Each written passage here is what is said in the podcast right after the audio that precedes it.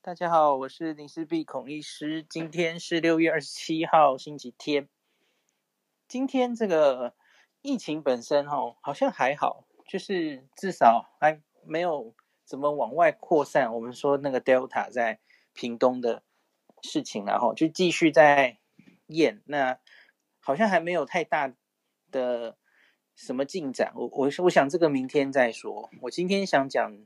大家假如星期六点的时候有听这个联雅召开了他们这个第二期期中报告，原来大家用解盲称呼他了哈，可是我觉得他们比较学学术啊，他们他们说这应该叫期中报告，那不太叫解盲，也对了，那大家不要误以为说哦，所以你十一月才要做完，本来就是这样，因为第二期临床试验哦，它大概就是追踪个半年。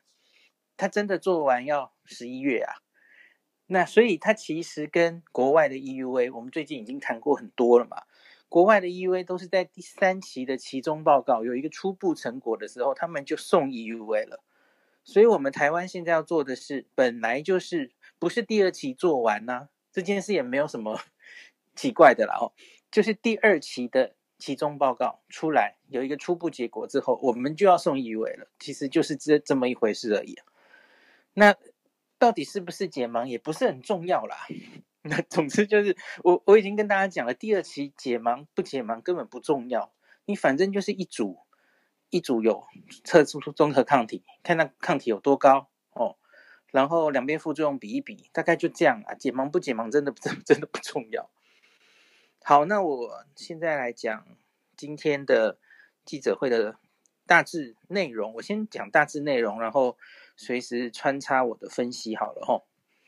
好，首先今天的记者会，它其实吼啊，我还是觉得整个形式上，因为这种记者会其实是让大家对你这个疫苗有信心，就是怎么不做的正式一点呢？请一些公关公司或者怎么样吼，他那个那个直播那个品质实在惨不忍睹，这是实在是。呃，首先后后面他他右边坐的那位女士是发言人，左边是彭医师哦。彭医师当然是里面比较学术的哦。那比高端好的是哇，彭医师有做那个投影片了。那可是比较不好的是，也是这一件事，他讲太多其他的东西了。他把高端疫苗的前世今生从最前面开始讲，讲到最后。它有一点像学术发表会，那个一般人，因为你现在这个记者会面对的是一般人大众吧，哦，面对的是你的股民，哎，可以这样讲吗？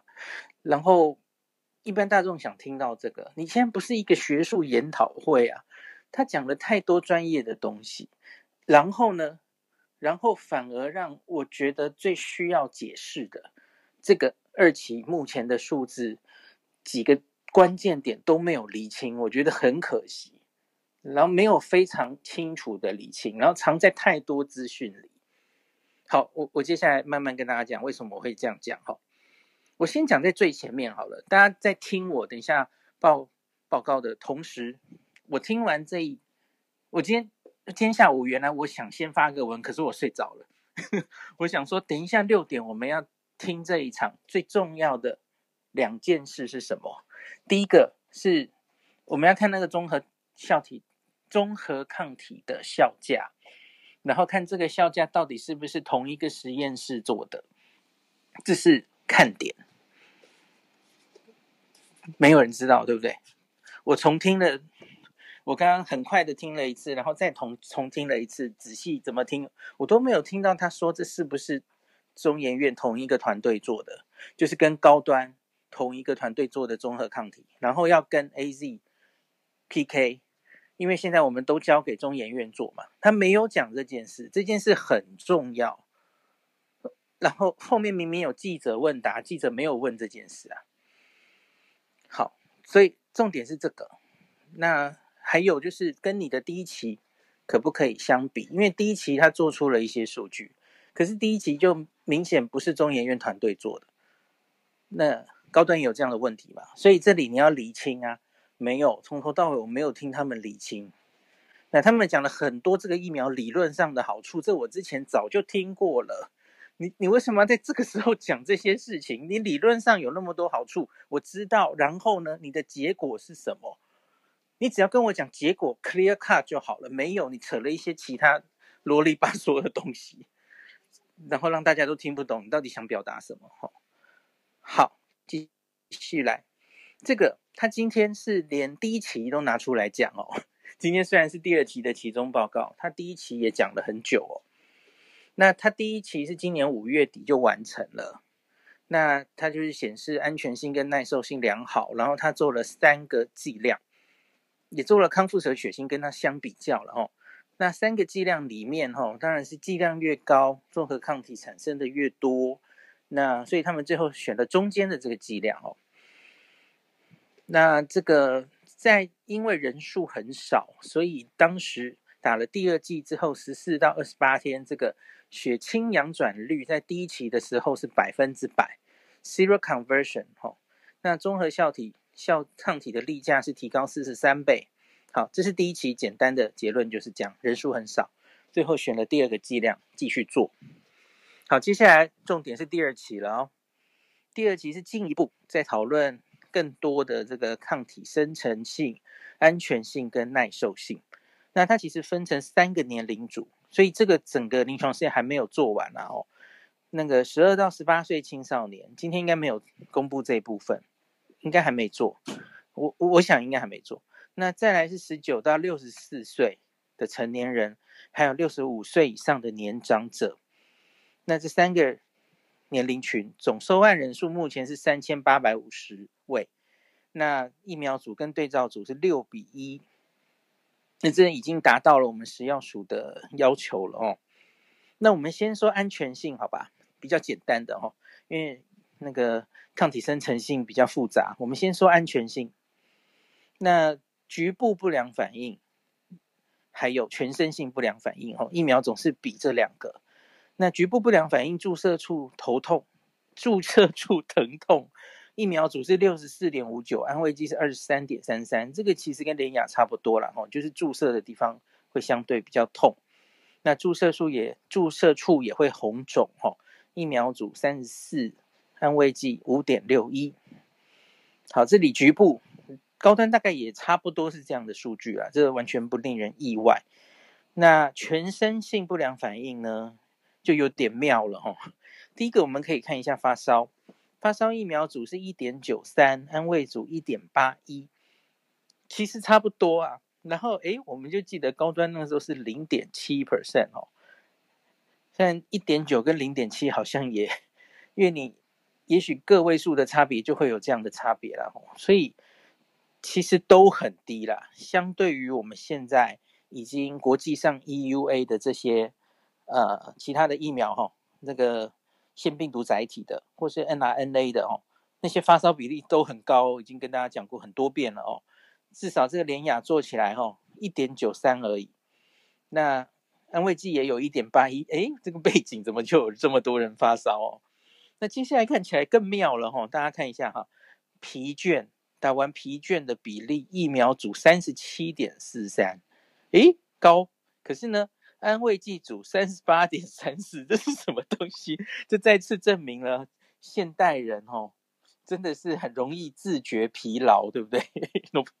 真的是哎，那个像上次高端其实也是这样了哈，就是即使是打生理食盐水的对照组，也是蛮多人会感觉疲劳哦，就是代表这个这样相对比起来，是告诉你说这个疫苗本身其实未必有啊。明显会让你觉得疲劳的副作用，然后，那再来头痛也是哦，头痛疫苗组十七点零一，安慰剂组反而更高十八点六三。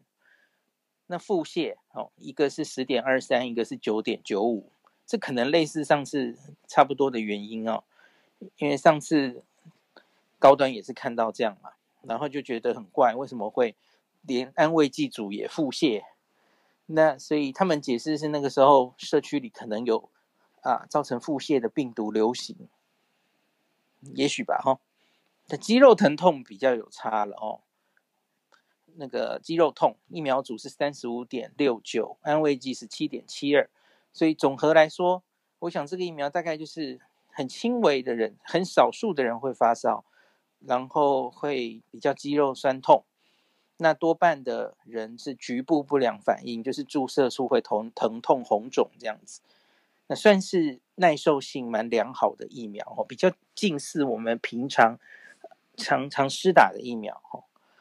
好，那接下来讲重点喽，免疫抗原性哦，免疫原性就是抗体生成的效果到底好不好哈？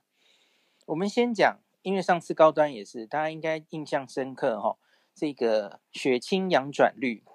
那大家记得上次是非常好嘛，九十九点八，记得然后连在老人家也很好的这个数字啊，哇，在这个联雅这次没有太好哦，联雅哈第二季二十八天的血清阳转率，它十九到六十四岁这个比较年轻的人的族群哦，九十五点六五，意思就是有四点三 percent 的人没产生。就是到这么高的抗体阳转的意思啊，哈，这其实不太好哦。好，年长者六十五岁以上，那是八十八点五七，哇，这这个大概有十一 percent 的老人家抗体没有生成到到标准哦，这个其实不太好哦，哈。好，那另外这个是阳转率，阳转率似乎有点输给高端，这里也不只是输给高端，我我我已经上次跟大家说，阳转率几乎所有的。目前 EUA 的疫苗都非常好，大家都很大比例可以打出抗体来。那这个我也可以跟大家讲一下哈，那个何美香老师就我跟他几次上节目聊天，我请教他，他其实一直比较担心高呃联雅，他比较担心联雅。他说联雅这个疫苗的设计很好，理理念很好。我这里岔题讲一下这两个疫苗什么不同好了哈。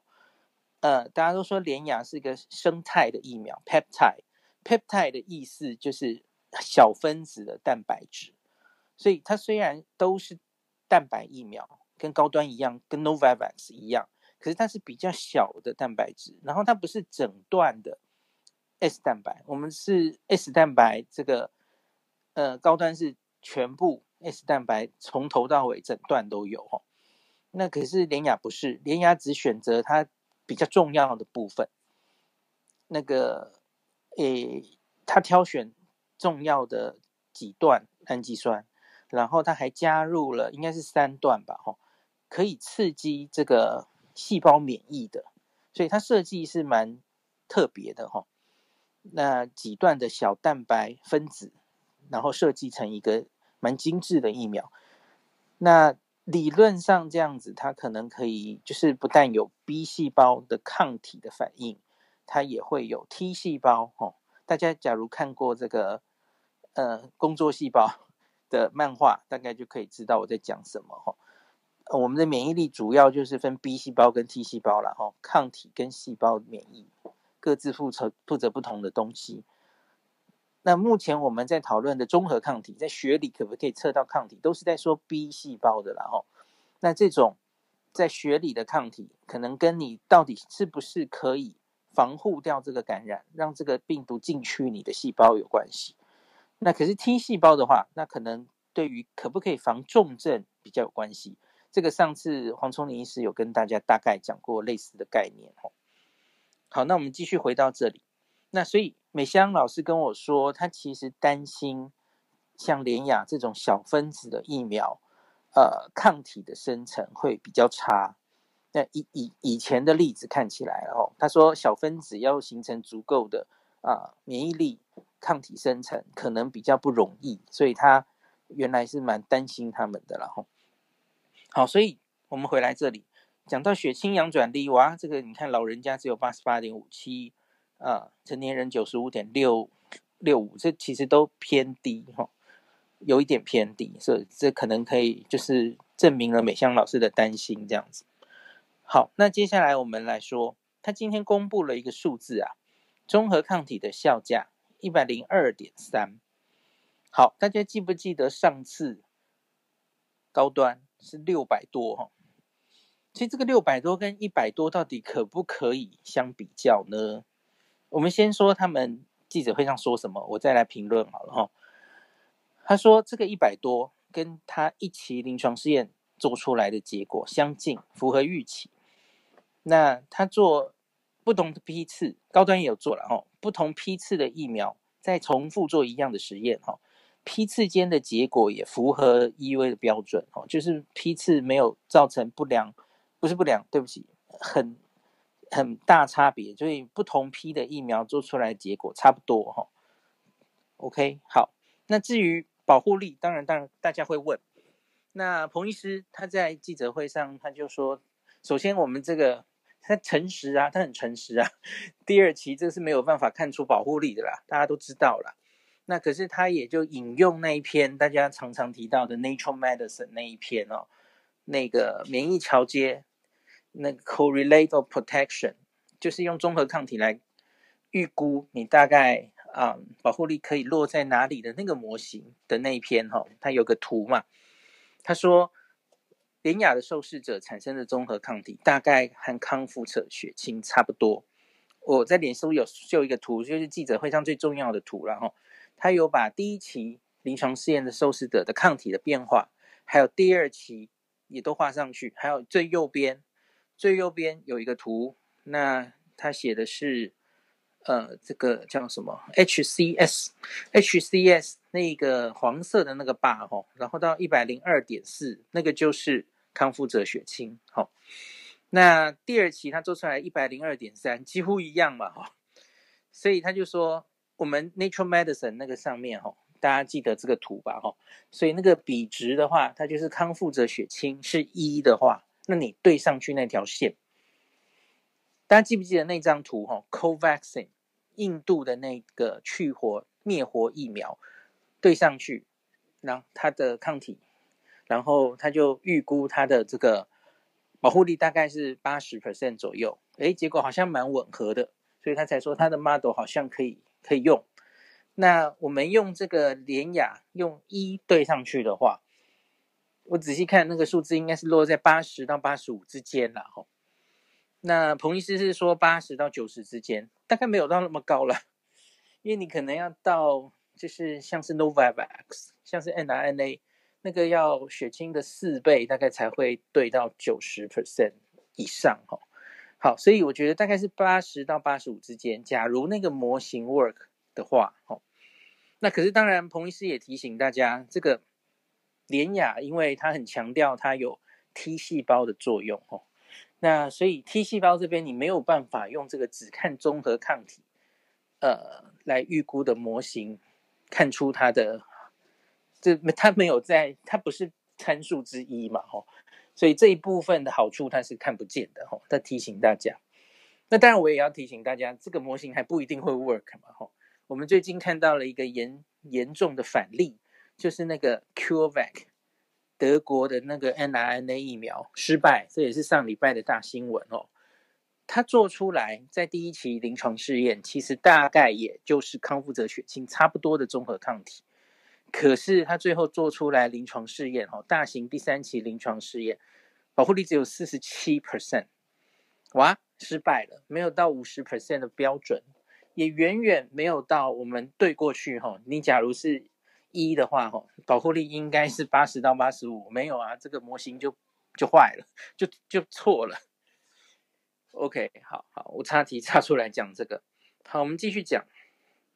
那记者会其实好像差不多了啦哦。那最后还有一些尾巴哈。那联亚在也做了一些，他有去测他的这个 T 细胞的免疫，他去测了什么呢？第一个，它有良好的 T helper one、Th one 哈 T 细胞免疫，这这代表什么？这代表它不太会 ADE。我们之前讲过 ADE 了哈。那 ADE 主要是 T helper two 比较类似过敏的那一边的呃途径哈。那假如是 T helper one 代表这个疫苗很不错，应该不太会引起 ADE 了哈。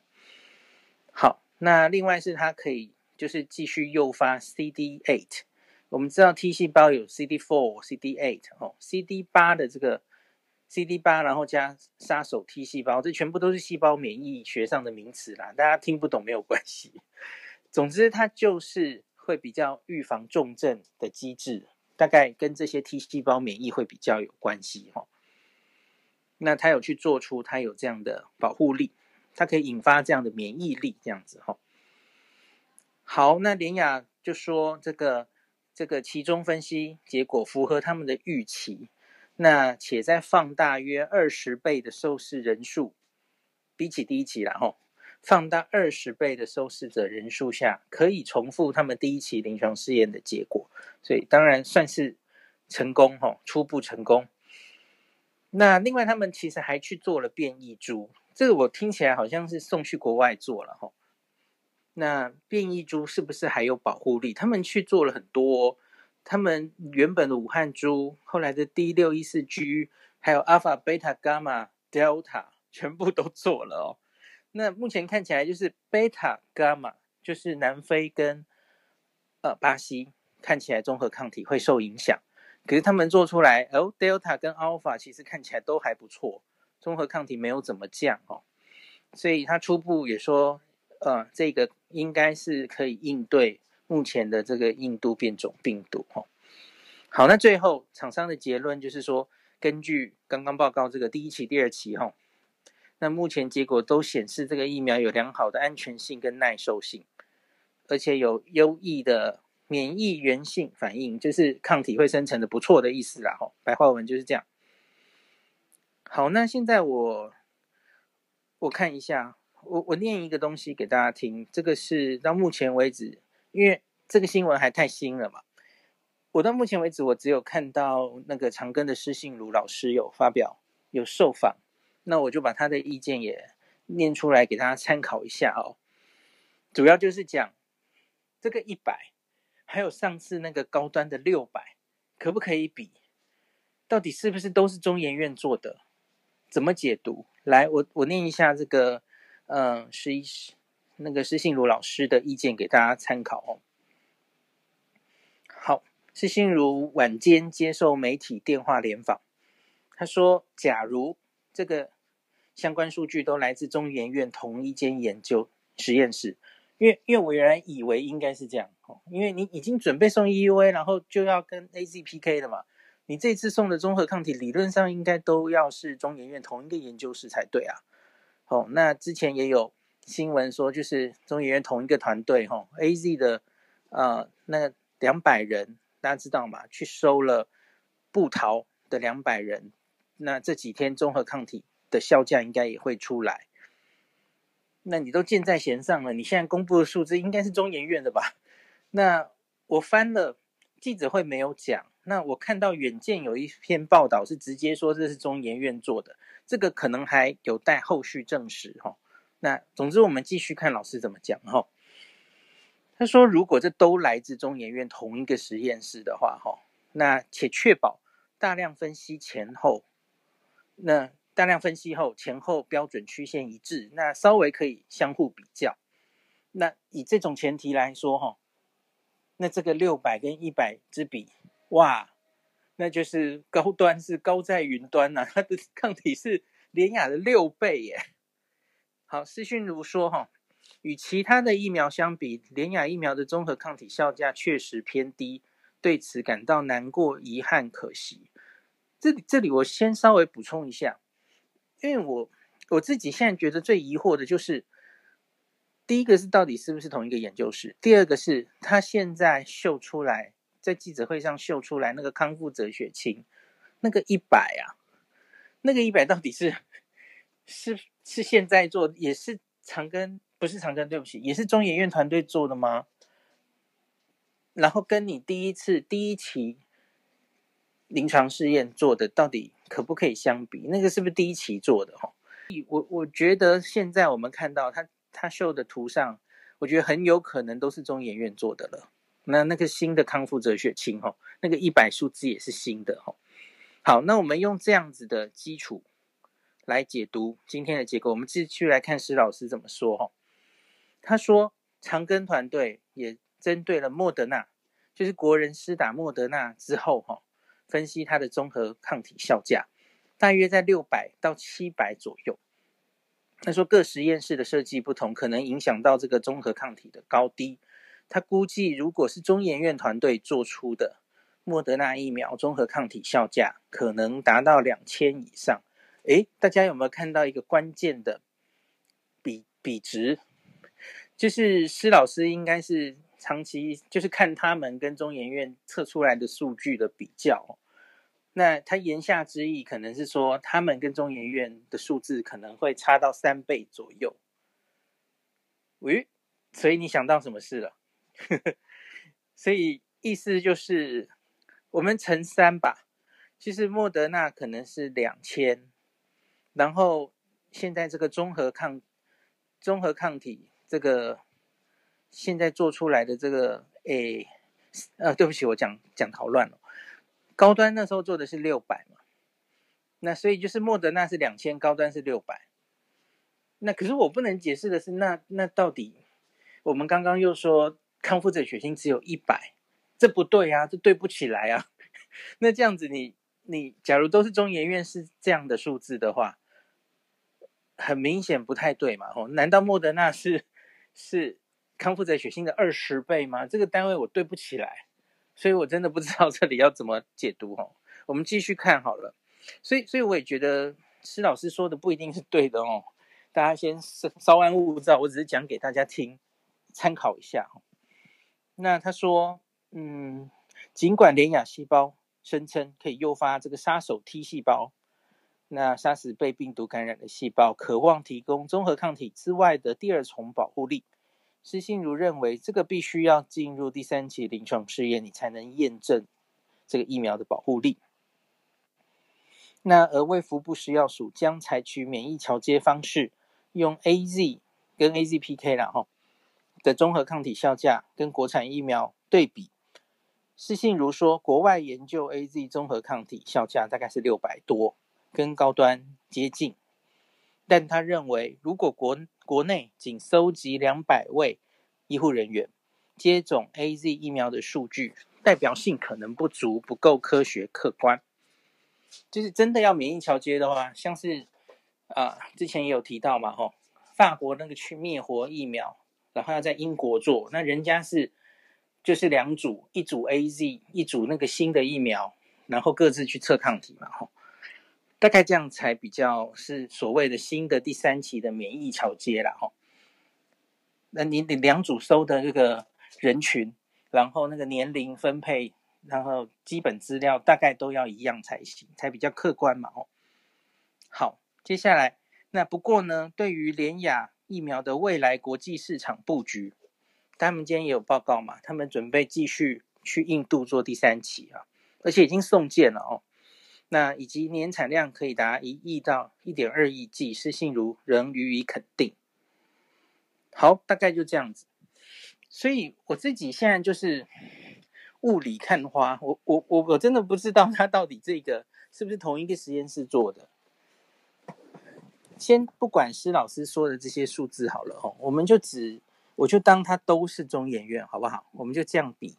那中研院这样做出来。好，当然这个前提可能是错的哦。好，康复者血清是一百，然后现在联雅做出来是一百，那一其实是还不错的数字了哈。那那就高端是康复者血清的六倍，哇，那不是飞天了吗？那就飞天了啊！这比 Novavax 还好诶，Novavax 大概是四倍嘛，跟那个另外两个 mRNA 疫苗都是大概四倍哦。那假如可以六倍的话，高端是飞天的数字。那可是为什么高端上次不公布这个数字呢？我不知道啊，因为这对他来说是天大的好消息。为什么不上次就公布？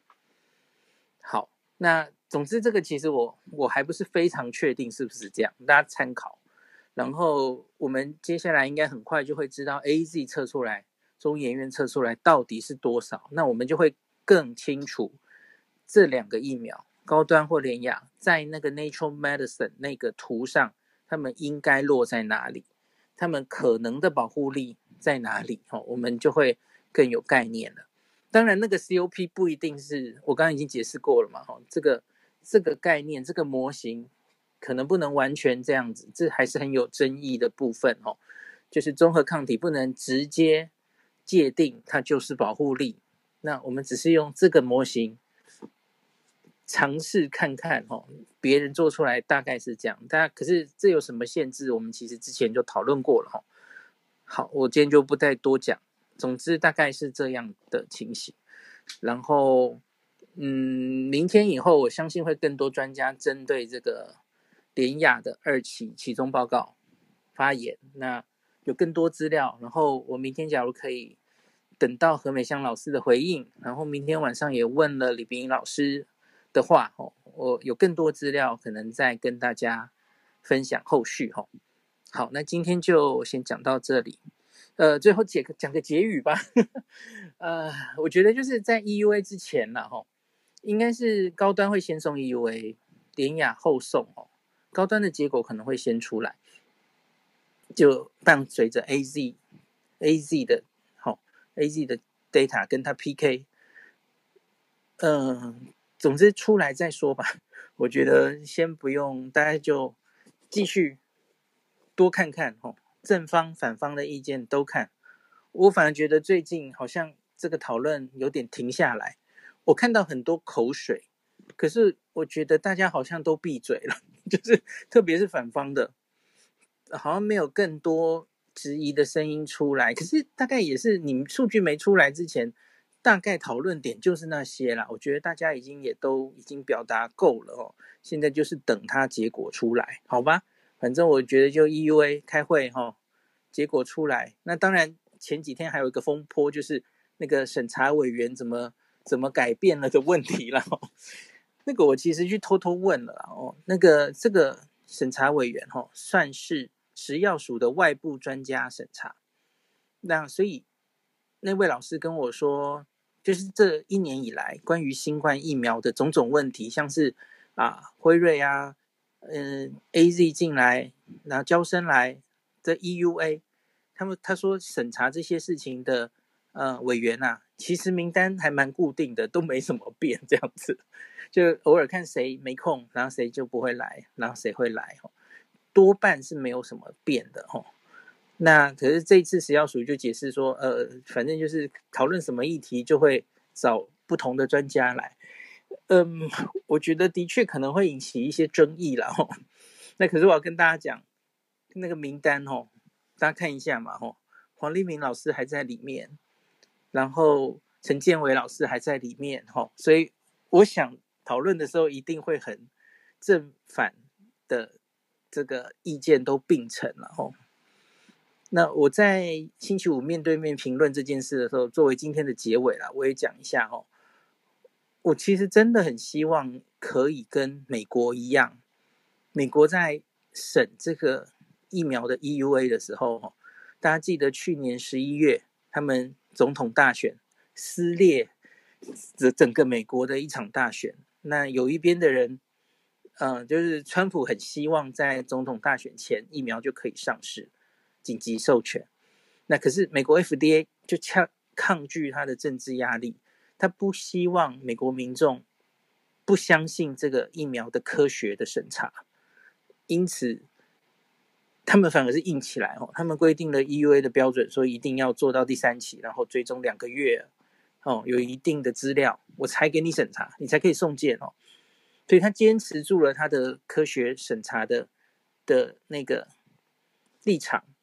那最后就，他们是怎么解决这件事的？他们是完全透明公开的解决这件事，哈。这开这个 EUA 的专家会议也是外部专家会议哦。那外部专家会议终究只是给 FDA 建议、咨询。那最后你要自己做决定，那是回到内部哈。那其实这个这个都跟我们很像，那可是不像的是，人家是。线上会议，然后完全透明线上直播哈，你都可以进去问问题哦。我我就因为我每一场都有去听嘛，熬夜听，然后我看到还有人打电话进去骂的，然后他是完全记名投票，你知道谁投委员是谁，他的意见是什么，他投赞成票、反对票，反对票是为什么意见，他都会写，他都会说的哦。委员一个一个讲他们的意见。然后他们在开这些审查 EUA 的会议之前呢，大概两三天，他们就会把那个美国 FDA 自己 review 过的厂商给他的资料，他整理好，然后加注他们的意见，那个 PDF 档几十页就直接丢上来。所以我每次那个审查辉瑞啊、审查 Moderna 啊之前哈，我就是都会去看哦，这个会议要讨论这个，先做功课，然后就去看他们直播。他们是用完全透明的方式，完全摊在阳光下的方式解决大家可能对这个疫苗的怀疑，让让大家不能，你你当然亏批评的人还是可以找得到批评的点，可是问题是这样是最不会被大家说话的。你完全委员的名单就摊开来，就是那些专家，他的什么背景都知道哦。然后他们讲的正方面、反方的意见全部都知道，开个几小时的线上会议。那美国不只是在审查 EUA 的时候这么搞，我不知道你们后来记不记得，后来娇生疫苗不是也产生 TTS 的血栓的风险？还有上礼拜才刚刚开过的哈，mRNA 疫苗在年轻男性产生了这个心肌炎、心包膜炎的呃副作用，一样。他们都是这样搞的哈，非常非常透明的，开会告诉你，我们接下来要怎么应对这个副作用。目前我们手上的资料是什么？巨细靡遗。对一个 EUA 的疫苗，国内可能有很多人，美国大家知道，美国人有很多人其实是反疫苗的哈，他不信任这个疫苗，他觉得疫苗是根本就是个，大家应该听过很多莫名其妙的言论哦。那他们是这样来解决国内的争议的，让大家相信科学。我期望我们可以这样做，可是我不抱希望，我想不太可能。好吧，大概就这样。那那其实我觉得也跟国家的民情有关系吧。嗯，因为你看英国、欧洲其实也不是这样做了，没有透明成这样了哦。他们开会可没有线上直播哈，那也是开完会之后，然后啊，最后，哎，几天后他才把开会的资料丢给你，然后说，呃，最后我们的结论是这样，对，也也不是很透明哈，所以连欧洲、英国都做不到了哈。我我觉得我们，我期待我们做到美国那种透明开放，奢求吧哈。可是我相信我们有一天，我希望我们有一天可以做到，好吧？我总可以希望吧。好了，那今天就讲到这里喽。Nobuhiro 有没有比较懂了？嗯，但是还是有点不懂。我看中间有晃神，就嗯，还是讲的太深了哦。有点晃神，没关系，我我我也再去再多听几遍好了。有时候不是就是哎，资质比较差，要多听几次。没关系。OK，好吧。哇，我的天哪，现在怎么一千六百人？好，OK。那好像哎，叶斌在楼下哎，不知道叶斌要不要讲话？叶斌不知道来多久。哎哎，Nobuhiro，你有继续录吗？有，我现在还有录哦。哈哈哈哈，太好了，太好了。那叶斌想上来，我们来听他他的意见。等一下哦。一都。王医师好，Nobuhiro。Hello，Hello。嗨，哎，我我刚才一直有在听啊，我我其实有一个地方我呃我我我不知道他们有没有公布，就是说跟那个康复者血清比，它是跟什么样的康复者血清？没有，他没有公布。这个这个其实是我觉得，就是大家一直都都在举那个 Nature Medicine 那篇文章嘛。其实那篇文章，我觉得它那个建模里面有一个很大的弱点，就是它虽然是和康复者血清大家去把那个平均了。但是你不同的康复者也是可以差很多的，因为它毕竟是不同的临床试验。我因为我那个关注就是中国大陆那个疫苗嘛，它那个有做过一些综合抗体的实验，他们做出来也是有一些互相矛盾的地方。呃，其其中包括就有一些它是跟那个康复者血清，它之前是有那个跟那个就是贝塔突变株、伽马突变株，看看它那个综合试验，它那个康复者血清都是那个康复五个月还多少？我记得那那篇 Nature Medicine 上，然后。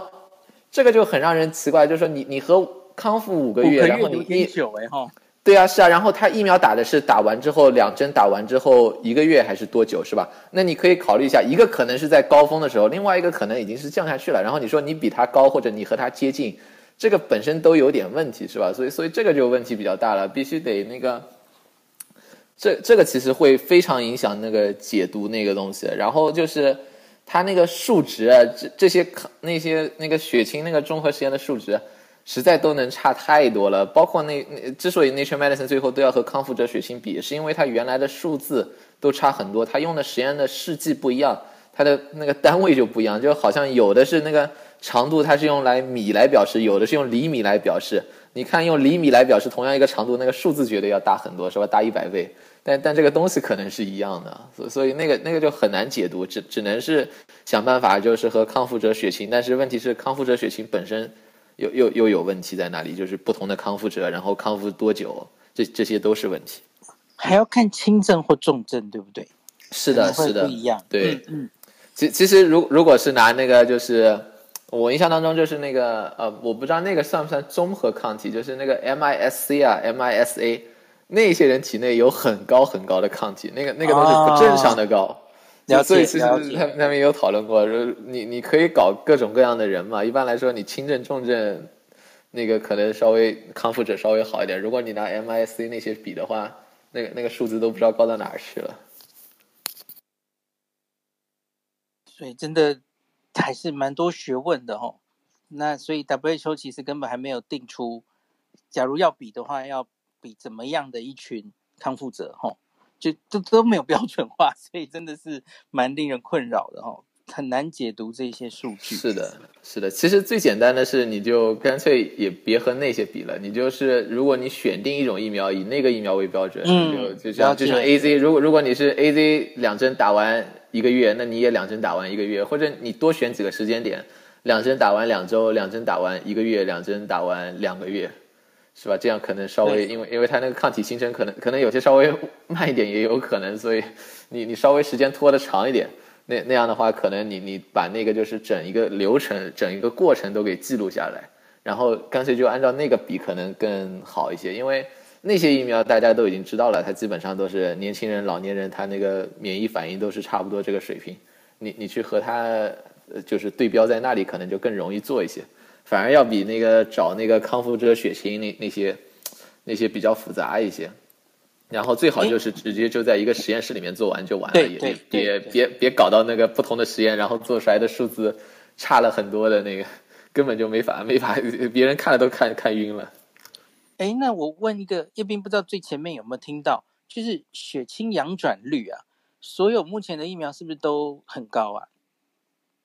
是啊，哦，我我听到那个我，我我觉得我觉得很很奇怪啊。这个血清阳转率是，特别是老年人那个百分之八十八，好像是应应该来说比较低。呃，实实话来说是比较低的。这个这个会有一定的问题，因为这这些好像目前做出来的话，基本都应该百分之九十七、九十八以上吧。对，我印象百百分之百分之百都是都是很有可能。当然，这个要看他就是测了几回吧，也可能就是他如果只是。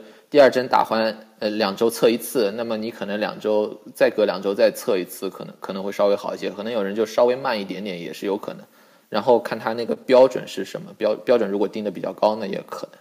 但但是，像呃，如如果确实就是百分之八十八的话，在老年人里面，那明显是一个偏低的数字数数字。不过另外一个可以关注就是老年人里面他那个抗体的效价是不是稍微低一点？如果你那个就是转阳率都低的话。应该抗体效价估计也也会偏低，在老年人里面。了解了解。然后，好吧，我今天没有想请大家上来讲话啦，嘿，因为是看到叶斌来了，就特别请专家讲一下。因为我觉得我们还有一些数字没有厘清了，吼，就到底是不是同一个实验室做的，吼，等等。那我觉得就等我收集更多资料，今天只是初步跟大家讲。为什么我听完这个记者会哈，我觉得越听越迷糊，有一些还没有厘清了哈。可是，假如我们假定都是中研院同一个研究室做的实验室做的，呃，大家就比方说康复者血清一百，然后这个也是一百，那高端可能是六百，那大概会是什么结果？大家先初步有这个概念了。那可是也许后续资讯会再出来哈，那我就。再跟大家整理。诶，孔孔医师啊，我我觉得那个应该不是，应该应该不是同一个实验室，或者至少不是用的同一个试剂在那儿做。真的哈、哦？那那个那个标准线不对啊，因为因为因为是这样想的，就这呃就就是就就说那个数字啊，如果你是康复者是一百，然后一个是一百、嗯，那么如果你是六百的话，就是那个它的六倍了，是吧？这个就比 mRNA 那个都都高 高高出一一点五倍到两倍，这个就这这个如果是真的，我觉得会说出来，就说他们是目前最高的。我就觉得一般药企都会这样。如如果是如果是做出来那么好的，肯定是会说的。这个这个是必必须会说的。这个、我也觉得，我也觉得。这个虽然这种它都是有一定的猜测性，但是如果是能有那么大的一个好的数字，哪怕猜它都是要会说出来猜的。了解了解，所以可能还会变哦。对，这个这个这个应应应该不不会是我我我我应应应该不太会是。如果如果没有特别提到的话，没有特别提到它做出来比那个 mRNA 目前看到那个比比值还高的话，应该是不会不会不不不，不是怎么回事。没问题。总之，我们就至少他接下来应该会公布 AZ 的了哈，那我们就知道大概参考一下哈。好吧，那今天就讲到这喽。那个大家早点休息吧。明天我再看，假如屏东哈、我们的 Delta 的事件有没有继续扩大或怎么样，再跟大家整理一下哈、哦。然后大家想问李炳老师的问题，也可以丢 IG 给我，我明天晚上会见到他。好，那就一分钟后关房吧。好，大家晚安喽。